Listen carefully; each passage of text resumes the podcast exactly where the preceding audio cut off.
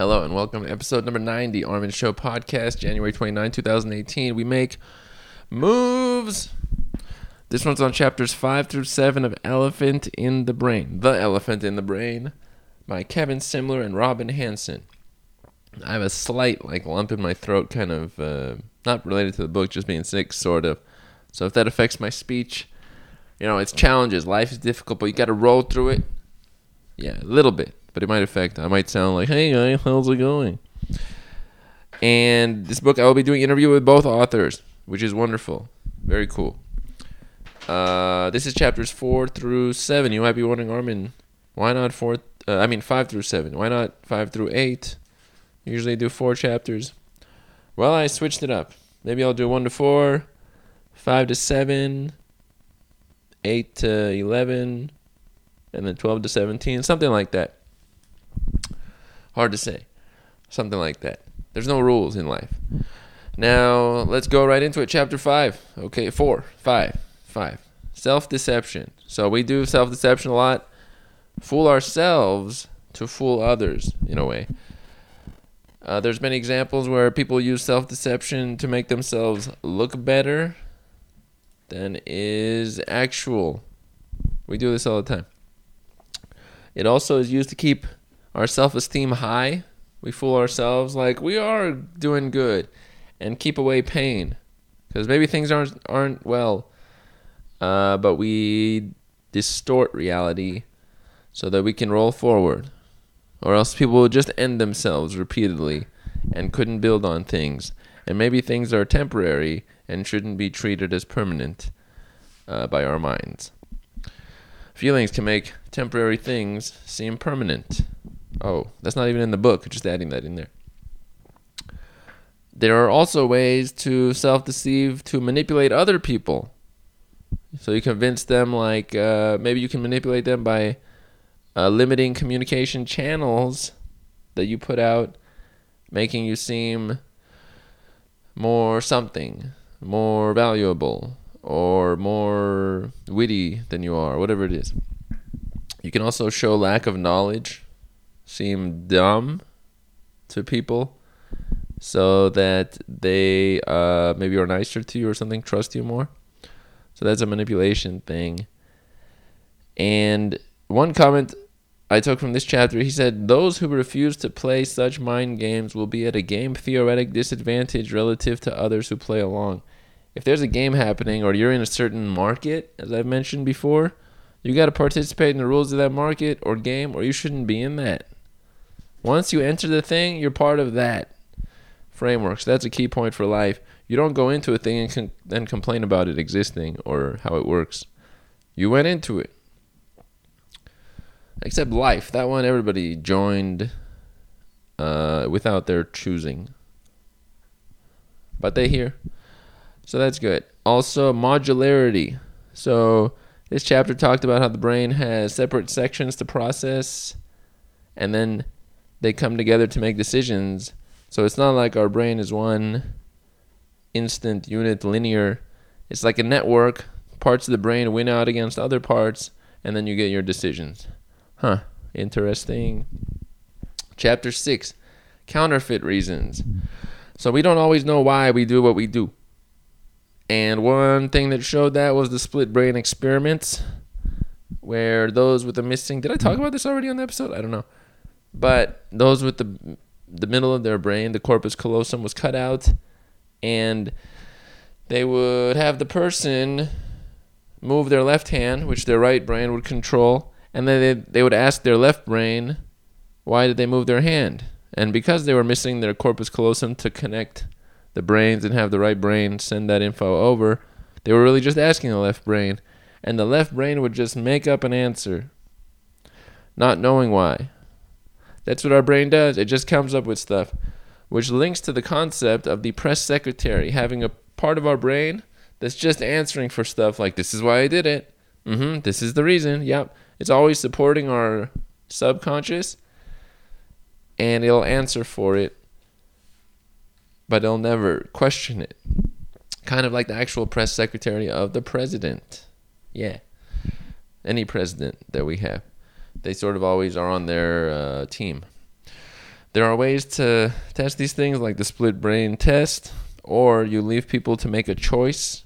Like they had people pick e- a, two pictures, which one's more attractive? Then they switched the picture to the less attractive one, according to that person, and had them explain why it was more attractive, and the person did much of the time, thus coming up with the answer even when it wasn't what matched their choice. Dang. Yeah. Uh, then we go to chapter 7. Chapter 7 yeah, also chapter six, there was a rationalization thing. He mentioned like we don't always say the actual reason why we did something. We might say I want to help people, but actually I want to be famous, you know, or uh, I want to keep my stuff hidden for privacy, but actually I want to keep it hidden because it makes me look bad. Usually, so there might be different reasons that are presented. Maybe we're even fooling ourselves sometimes in that regard. So that those uh, two chapters plus the first four was part one of the book, why we hide our motives. Now, on to part two of the book Hidden Motives in Everyday Life. This one was about body language. There's a lot we do that we don't know 100% why we doing it. Most of it we don't actually know why directly. We just do it automatically, autonomously, if you will. And our body does it. It's an instant response. We'll move our feet or our eye contact towards people. We'll respond to how we view them uh, in a dominance style or we look up to them or down to them or status comparison between the two people. This is shown in body language. One thing in this chapter was notable was eye contact.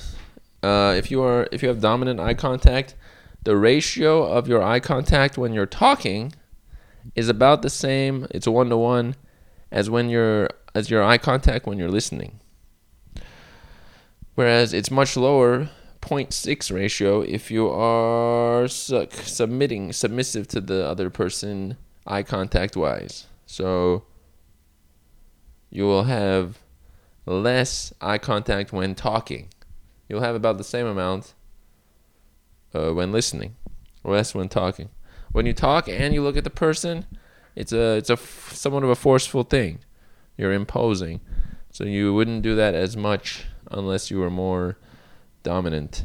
And then also another thing in this chapter was we look at who's leading. So for example, if there's a meeting, if you're at a job, the people working at the job wouldn't leave the meeting until the boss was like, "This meeting is done." So he sets the tone of when people leave. If somebody left before that, it would be like, it's like their status. They're representing their status. Huh. So you know, think about these things in life. It there's a lot of messages we're sending underneath things, whether we know it or not. Yeah, and then also this chapter mentioned we're unaware of much body language that we do. One because it needed to be instantly responsive, and two, it covers up a lot. If it's a hidden layer, there doesn't have to be all this explanation and maybe it would be offensive to some people, or it would be uh, dangerous in a society that functions together. So instead of that, it is kept underneath, and then we'll just do things automatically. Sometimes it also mentioned walking dominant person will have the other person match their walking speed. Things like this. To keep track of every little thing could be a work a heavy workload. But just to do it underneath is what we've done for thousands of years. Yeah. That was chapters 5 through 7 of the book. Uh, onward are different chapters. So, body language was one category, and other ones will be different categories of society and looking at the hidden motives. So, that's the rest of the book. I'll probably go through some number of chapters next time. That's real informative, Armin. How many? Some number. And always continue to do read, talk, discuss, whatever it may be, because uh, momentum is something, if you have it, you go with it.